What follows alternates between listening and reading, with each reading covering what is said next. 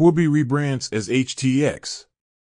Voice will gradually shut down its operations over the next few months, despite receiving a $150 million investment from Blockpoint One in 2022.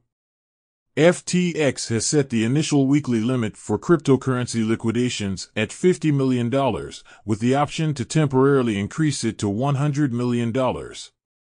Over the past seven days, fees for the Friend.tech protocol have exceeded $5 million, ranking it just behind Ethereum and Lido in terms of fees generated.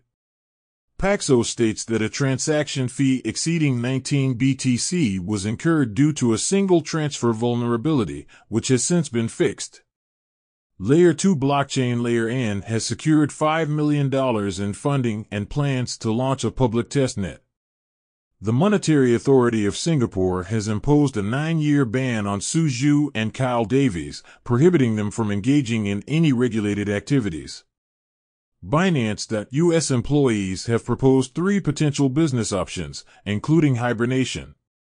Vitalik Buterin states that cryptocurrency-based social solutions may offer more decentralization, privacy, and security compared to Web2 social platforms.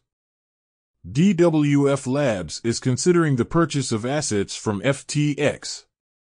CoinEx has tentatively identified the cause of the attack as a hot wallet private key leak and is in the process of rebuilding its wallet system.